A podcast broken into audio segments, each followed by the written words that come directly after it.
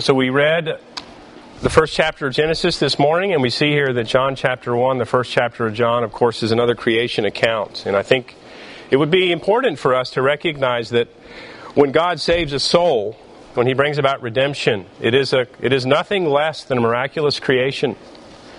It is a creation that God does in us, right? We, we see that uh, it certainly seems to be the intent of the Holy Spirit that we would recall the creation account in Genesis 1 as we read uh, and take in what it is that God has given to us here in the Gospel of John in chapter 1.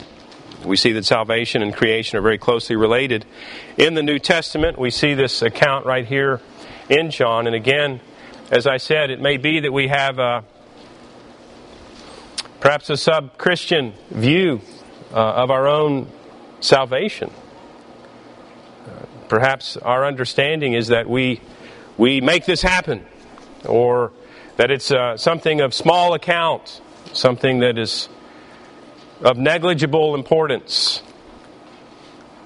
But it's nothing less than a miracle of God.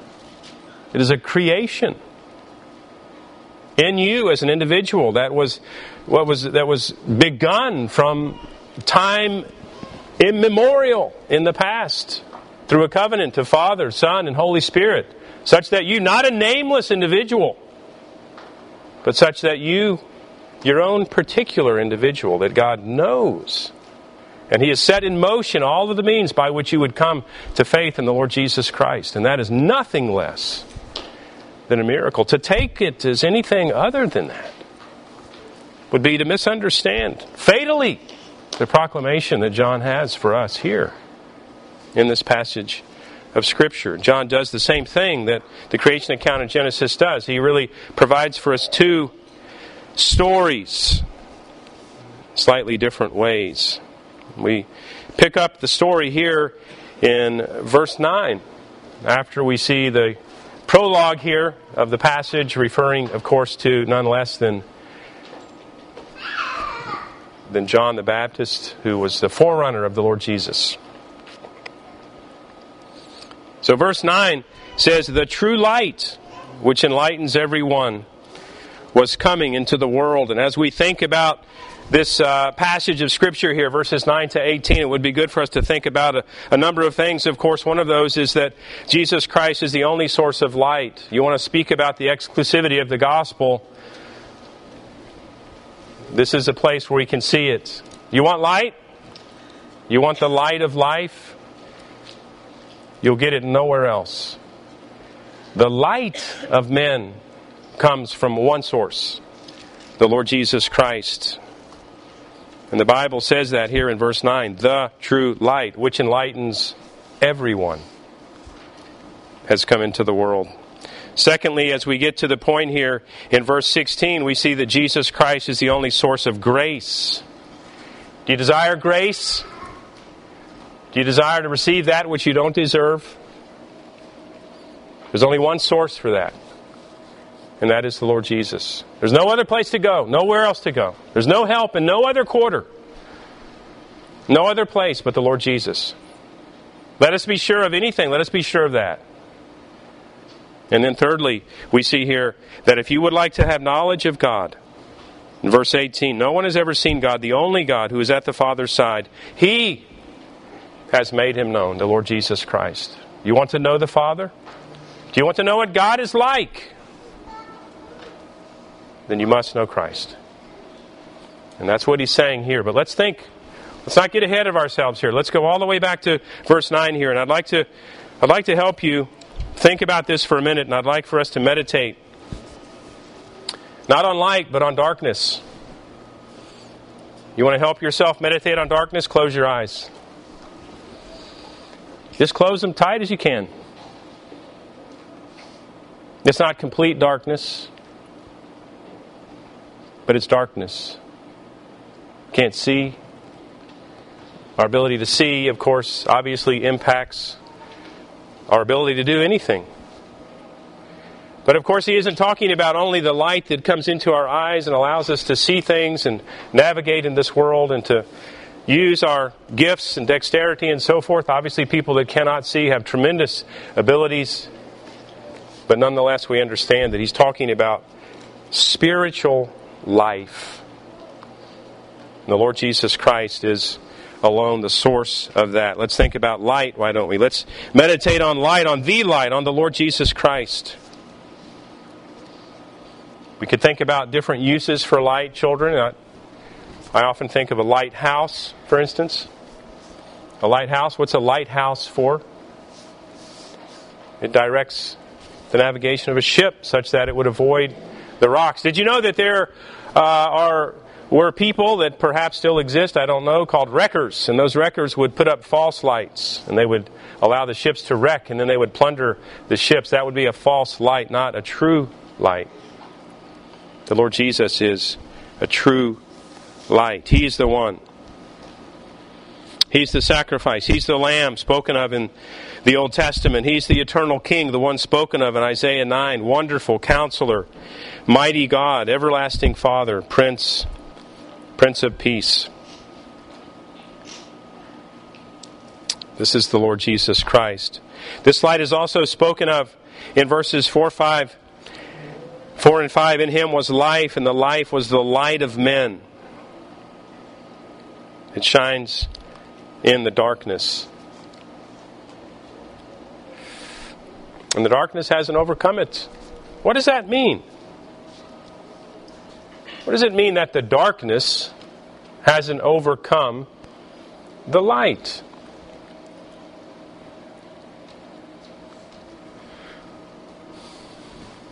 It certainly must mean that the life of Christ prevails. It certainly must mean spiritually that uh, there's no place that you can go into darkness that Christ can't save you out of. It certainly means that you are forgivable, that you are savable. And so we should be hopeful that Christ has said, and he meant it Come to me, all who are weary and heavy laden, and I will give you rest.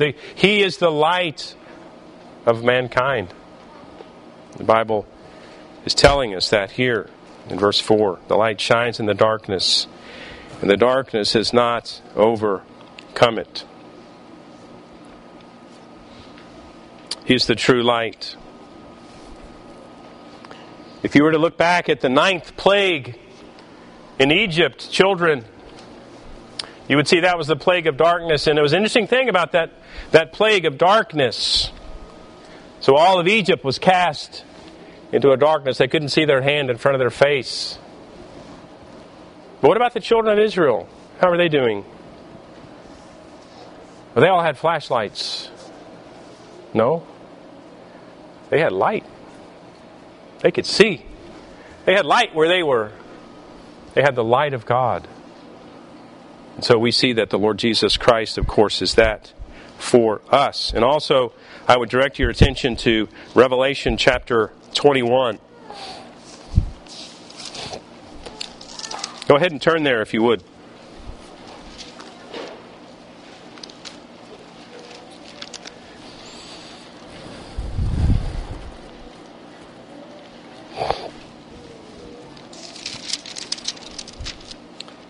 You want to read about heaven?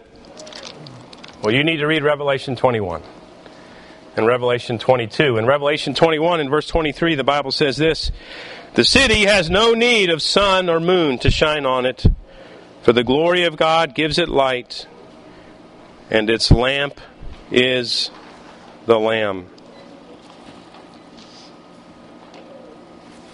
No need of sun.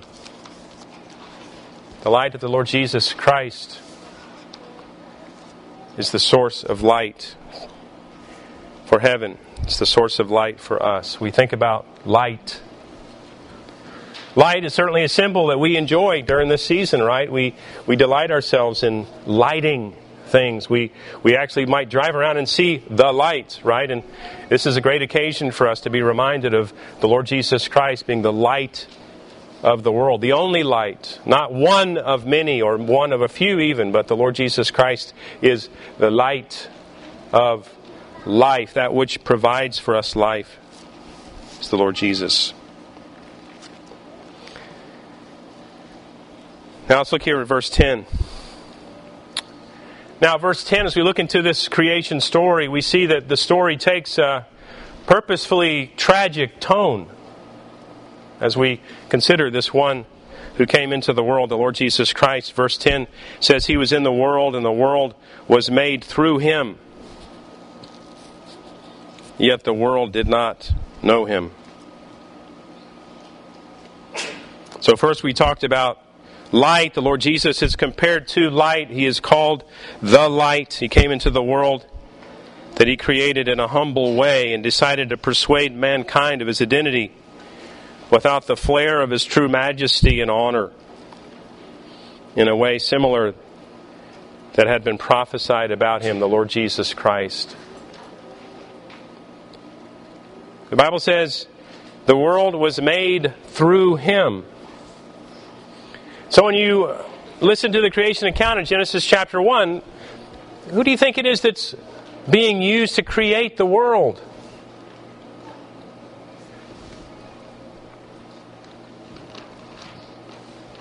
Apparently, it's the same person of the Trinity that was incarnated in this little baby that came and was born in Bethlehem in a stable. The Bible says here in verse 10, and of course it records this in other places as well, not least of which in the book of Hebrews, that the world was made through him. And yet the world didn't know him. Not very many of you have had the opportunity to walk through a structure that you've made amidst all the buzz of people in it and been the only one to know that you're the one that built it, that you're the one that laid the foundation. That you understand everything that works there, all of the ways that it was created and made. You understand the, the underpinnings and you understand all the structural supports and the, the fasteners and all of the ways that it works, and there you are. No one else would know. But you know everything about that building.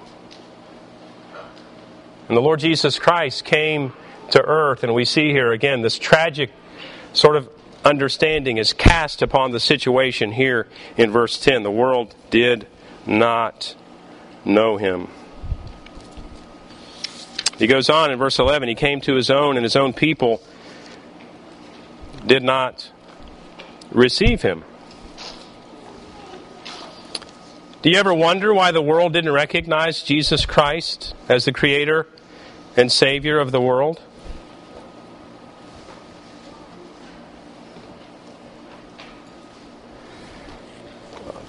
Maybe you shouldn't look so quickly over the bumbling man in the factory. He might have been the one that put the building together. What were they looking for? What did they see?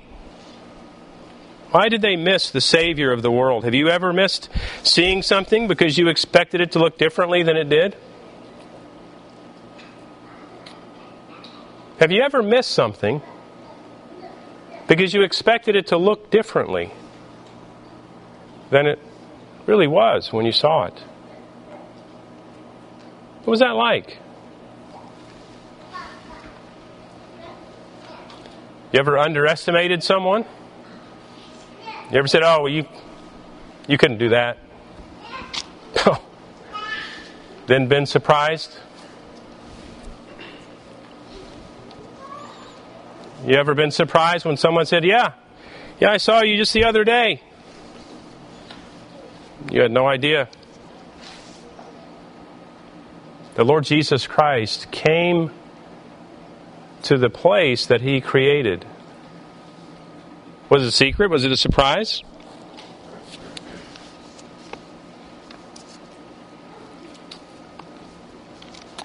Anna and Simeon didn't think so. They saw him when he was a little baby in the temple. There might be other reasons that you or we might overlook or ignore people. It might be because we don't think they're very important to us.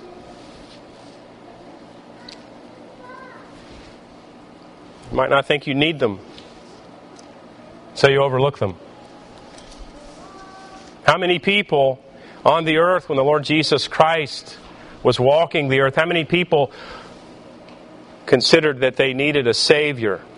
A Savior that would separate themselves from the damnation of their own sinfulness.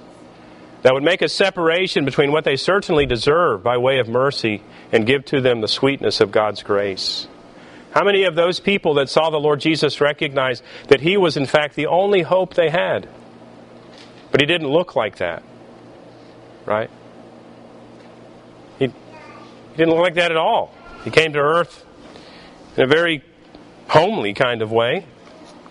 Had no place to lay his head.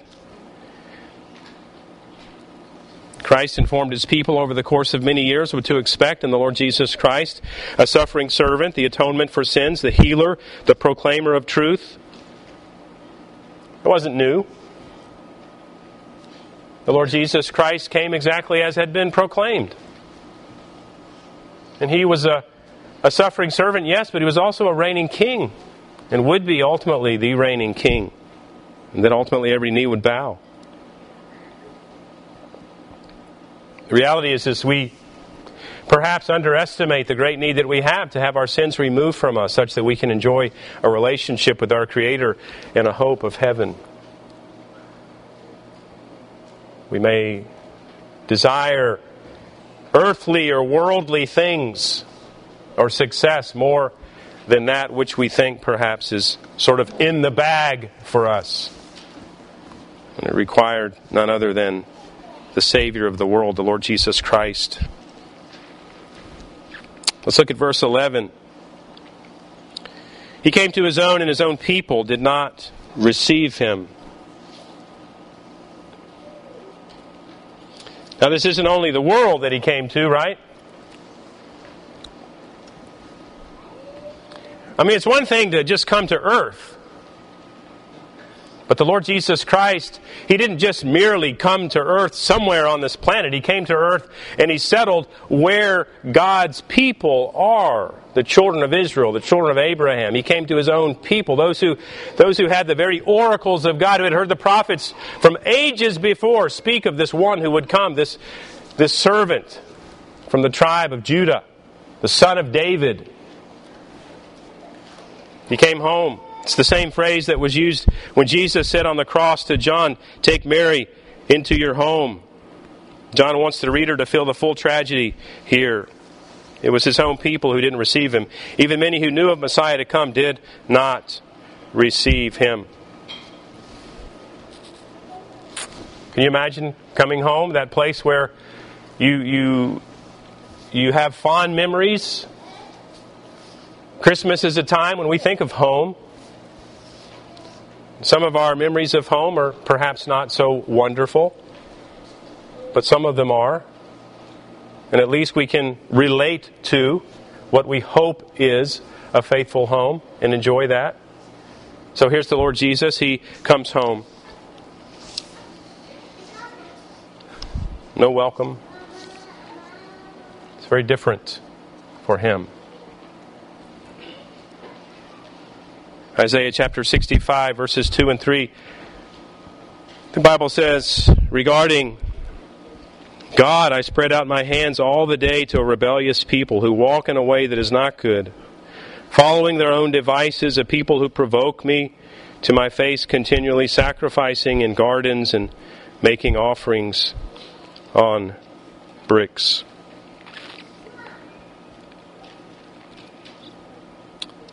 So we consider light, we consider darkness as we began here. Next, we, we could sort of think a little bit about a regular guy, the Lord Jesus. Looked like a regular guy. Of course, everyone wasn't born in a stable, but nonetheless, he was a carpenter. He was one who, who was involved in the battle for bread each day.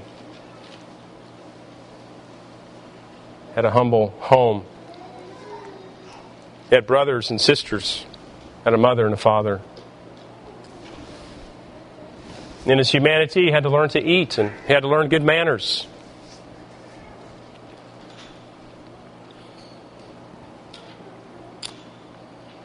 As an older brother, he was likely taught how to be quiet around little children in the home. Maybe how to help them. The Bible says that he grew in stature and wisdom with God and man. This one that looked regular, of course, was nothing less than the Son of God, the Savior of the world. So why did he come? Verse 12 says, But to all who receive him, who believed in his name, he gave the right to become children of God. The story's tragic aspects are not over not to overshadow the fact that while a minority, some would in fact receive the Lord Jesus.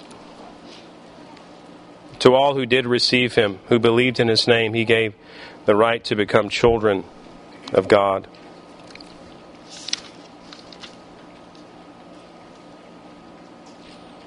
Think of it.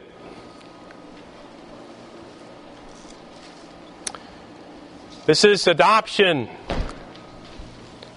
But it's very interesting. Even it seems to even go beyond adoption in that the children of God begin to take on the attributes, and certainly you can see this in adopted children, even in our own congregation. Begin to take on the attributes of the one who adopted us, children of God, the attributes that Christ gives to us through union with Him of love, of joy, of peace, of patience, of kindness, of goodness, of faithfulness, of gentleness, of self control. These attributes of our Father in heaven. We begin to look like Him. We become children of God. That's what, that's what He says. That's what the Lord Jesus came to earth to accomplish. To all who receive Him, who believe in His name, He gave the right to become children of God. The new nature. Christ gives to us a new nature. Our previous nature before the recreation, before this miraculous thing that God does in us, our old nature is that of sinful ways and sinful things. That, that would incline one to spend an eternity outside of Christ. But this new nature draws us into this process in which we grow and become more and more like Him because of what He does in our lives in an instant and justifies us by applying His righteousness to us and taking upon Himself our sins. He came into the world to recreate people and to adopt them as His own people. Are you a child of God?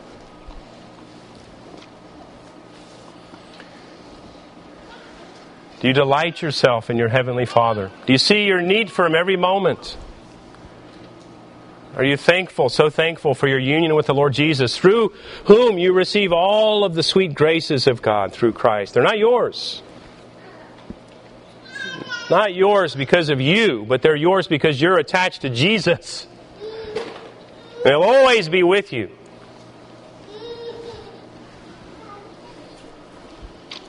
It's like having this line of credit.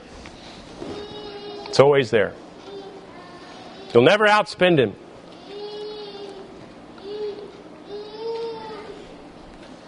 The child of God.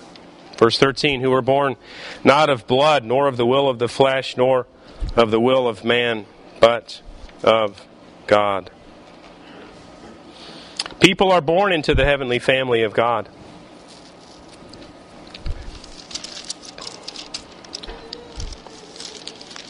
If you were to turn a few pages over in John in chapter 3, you would see the Lord Jesus' his encounter with Nicodemus. And in chapter 3, verse 10, Jesus answered Nicodemus, Are you the teacher of Israel? And yet you do not understand these things.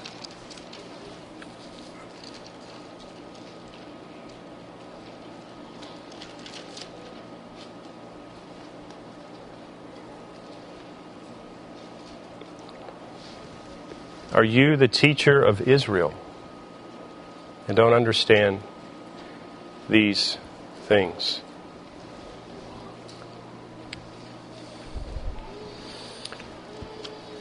Someone ever upbraided you for not knowing a certain thing? Something that you considered perhaps unimportant?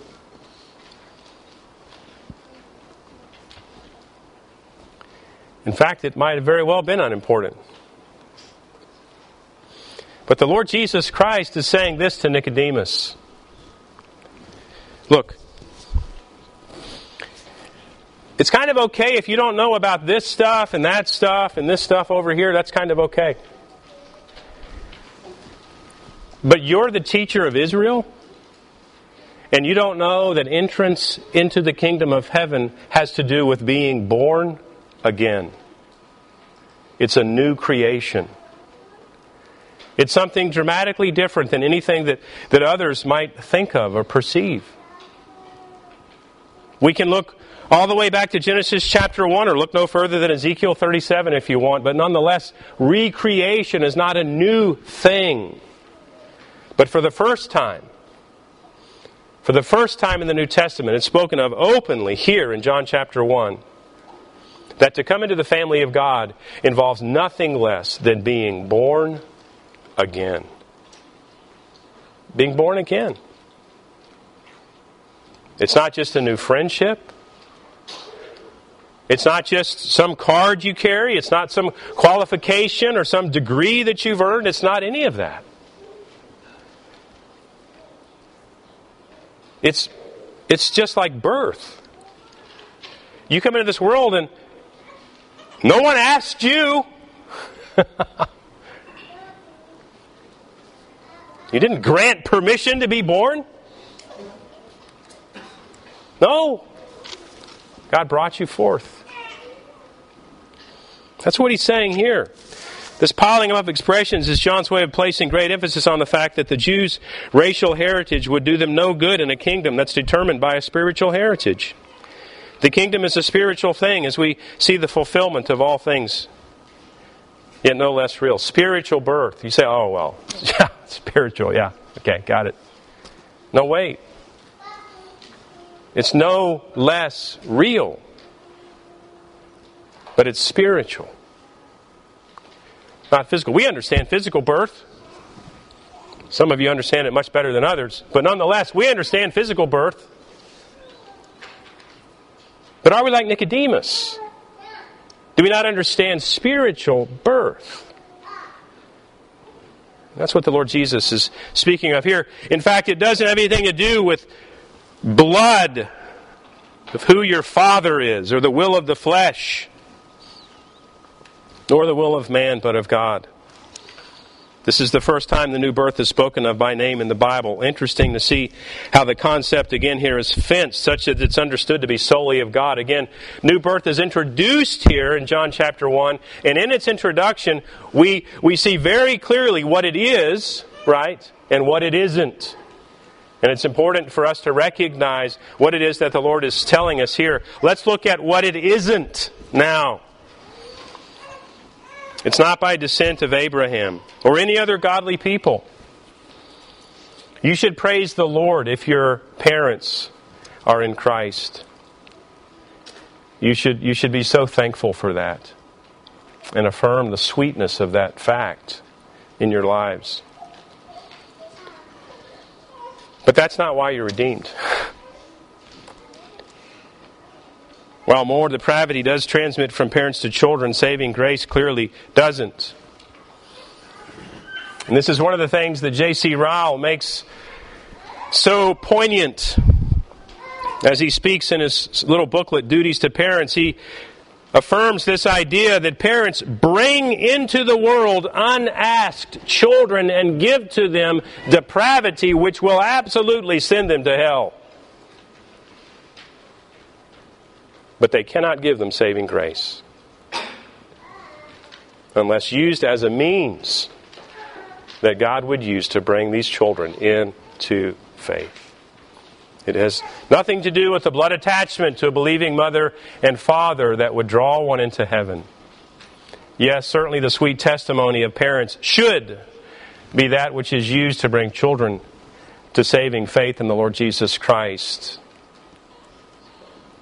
But it's not the cause. The cause is spiritual. The means may be something different. Believers don't come don't become what they are by their own wills. Our moral depravity permanently disables our abilities to savingly trust Christ and follow him. nature cannot change itself.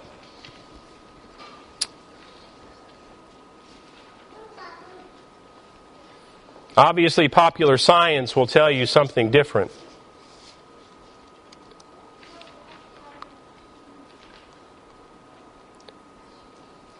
But to think upon the words of C.S. Lewis, there's a deeper science.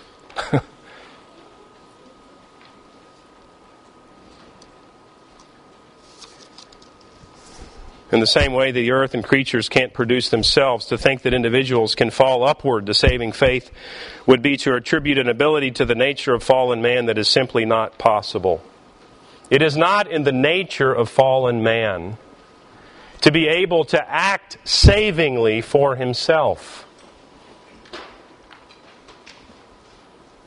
It's simply impossible. That's another indicator that new life in Christ is miraculous. And it isn't a miracle of mankind. It's a miracle accomplished by God. Is it isn't it isn't in our nature. You can't vote for Jesus savingly. The Bible reveals that He gives us life. And this life is the light of men. And through this life in union with the Lord Jesus, we can then desire savingly the Lord Jesus. But it is important that we get the order correct. Otherwise, you'll be thinking yourself instead of the one who's really responsible for redeeming you. Believers don't come what they are by their own wills. Man cannot create, recreate himself. Believers cannot gain new life by the will of men.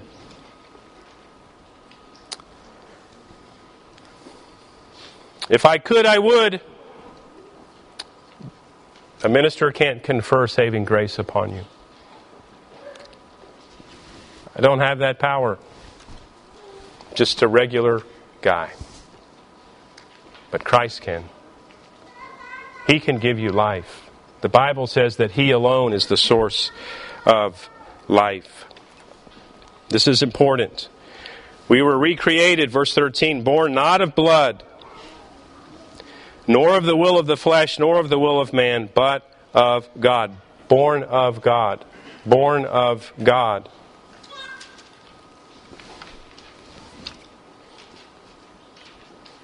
His plan which was his practice, was to live among his people, not aloof, far off, but to enter into the same conditions as his people. Verse 14 The Word became flesh and dwelt among us, and we have seen his glory. Glory is of the only Son from the Father, full of grace and truth. As I said, challenges of first century life as a common person, the battle for bread, the oppressive government, misguided religious establishment, continually dodging those who wanted to kill him. That was the life of Christ on earth.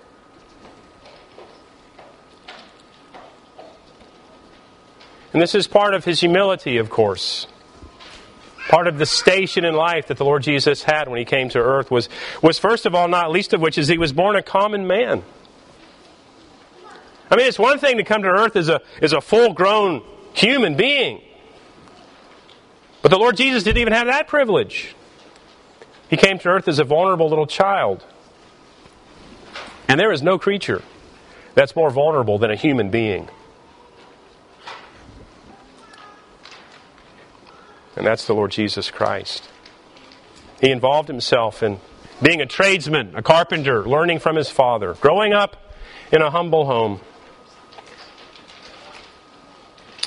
Verse 14 says he became flesh, and the idea here isn't sinful but weak. He took upon himself the weakness of flesh.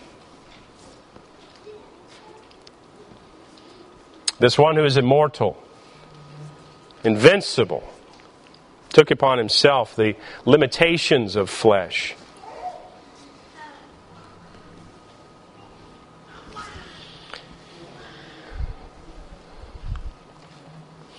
dwelt among us, and we saw his glory. Literally pitched his tent. Should remind us of the tabernacle and the glory of the Father. He assumed human nature permanently, though not permanently in its weakened condition. He lived among men for a while.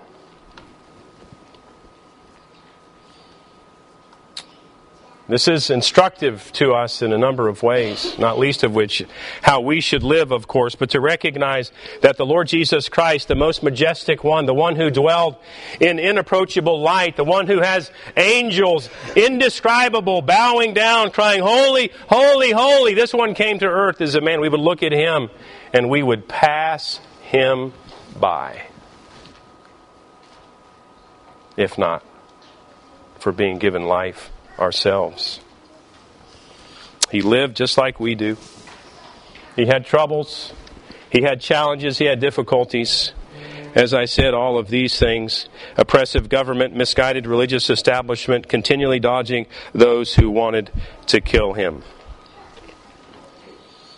We look here at verse 15. Again, the Lord Jesus Christ. John bore witness about him and cried out, This was he of whom I said, He who comes after me ranks before me, because he was before me.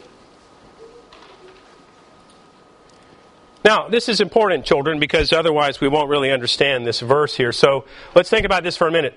Who was born first on earth? John the Baptist or the Lord Jesus? Now, we know their mothers were cousins, right? Mary was the younger of the two. Who was born first? If you were to say John the Baptist, you would be right. And that is a matter that is shown in Scripture clearly. We don't need to go there now. But nonetheless, if you were to say the Lord Jesus was born after John the Baptist on earth, you would, of course, be correct. But this is what it makes so amazing here in verse 15. John said, He who comes after me, that is, born after me, ranks before me because he was before me. And you want to maybe say a very academic, huh?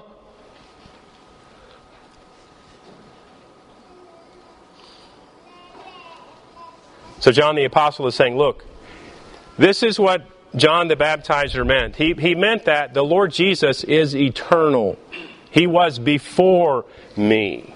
He ranks before me. As a matter of fact, I'm not worthy even to unlatch his sandals. This is the stature of Messiah, the one who was proclaimed long before I came and lived long before I did. John testifies of the eternality of the Lord Jesus Christ. He is no angel. Angels aren't eternal. They were created, but not Jesus. Verses 16 and 17 From his fullness we have all received grace upon grace. For the law was given through Moses, and grace and truth came through Jesus Christ. The law was given, grace and truth came. The law was given, grace and truth came. The law was given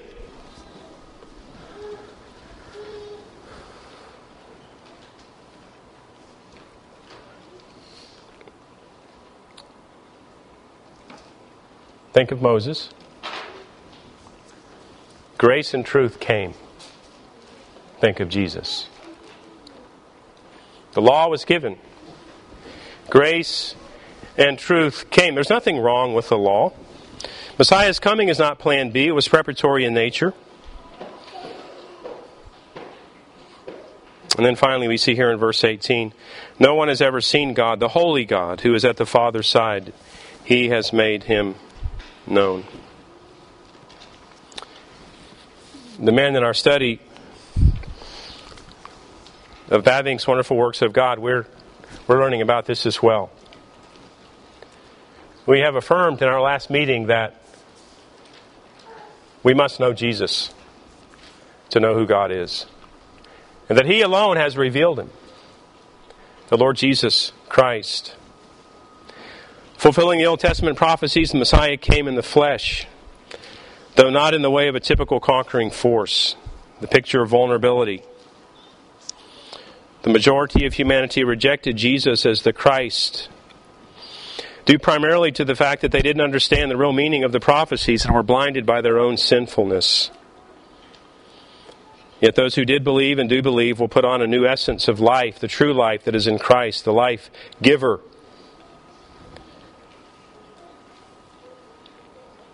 And again, as I said in verse 9, Christ is the only source of this life giving light.